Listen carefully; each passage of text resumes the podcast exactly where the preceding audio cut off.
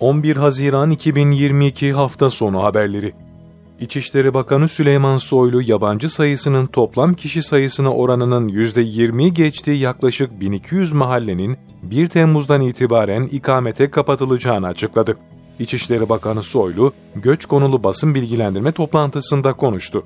Bakan Soylu, yabancı sayısının toplam kişi sayısına oranının %25'i geçtiği 781 mahalle yabancılar için ikamete kapatıldı.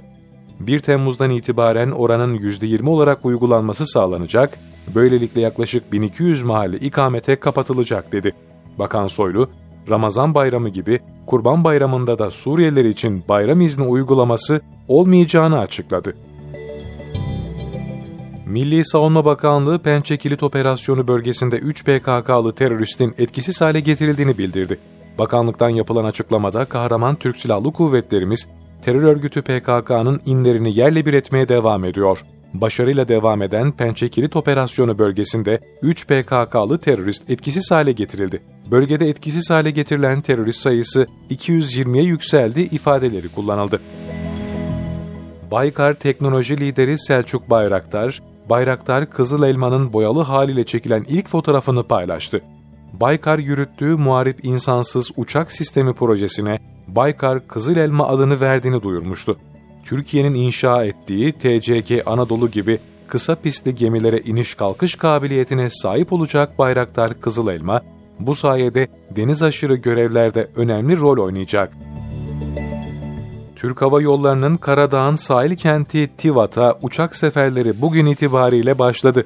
İstanbul'dan sabah saatlerinde 150 yolcuyla havalanan Türk Hava Yolları'nın uçağı Tivat Havalimanı'na ilk seferini başarıyla gerçekleştirdi. Havalimanında düzenlenen törene katılan Türk Hava Yolları Genel Müdürü Bilal Ekşi, Türk Hava Yolları'nın insanları ve ülkeleri birbirine bağladığını ifade ederek, başkent Podgorica'dan sonra Tivat'a da sefer düzenlemekten memnuniyet duyduklarını belirtti. İstanbul'u dünyanın önemli finans merkezleriyle rekabet edebilir konuma yükseltmeyi amaçlayan İstanbul Finans Merkezi'nin %81'i tamamlanırken, kısa süre içerisinde kiralamaların başlaması bekleniyor. İstanbul Finans Merkezi'nde 1.4 milyon metrekare ofis alanı, 100 bin metrekarelik alışveriş merkezi, 2100 kişilik konferans ve gösteri merkezi, 30 bin metrekarelik 5 yıldızlı otel ve 26 bin araç kapasiteli otopark bulunuyor. İstanbul Finans Merkezi Türkiye Varlık Fonu tarafından kurulan TVF İFM AŞ tarafından tekelden yönetilecek.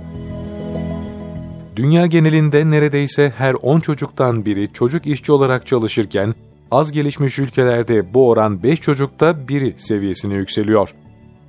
İstatistikler dünya genelinde ülkelerin nüfus sayıları ele alındığında 160 milyon civarındaki çocuk işçi sayısının 8 ülke dışında tüm ülkelerden daha kalabalık bir nüfusa denk düştüğünü ortaya koyuyor. Rapor dünya genelinde neredeyse her 10 çocuktan birinin çocuk işçi olarak çalıştığını ortaya koyarken, az gelişmiş ülkelerde bu oran her 5 çocuktan birine kadar yükselebiliyor.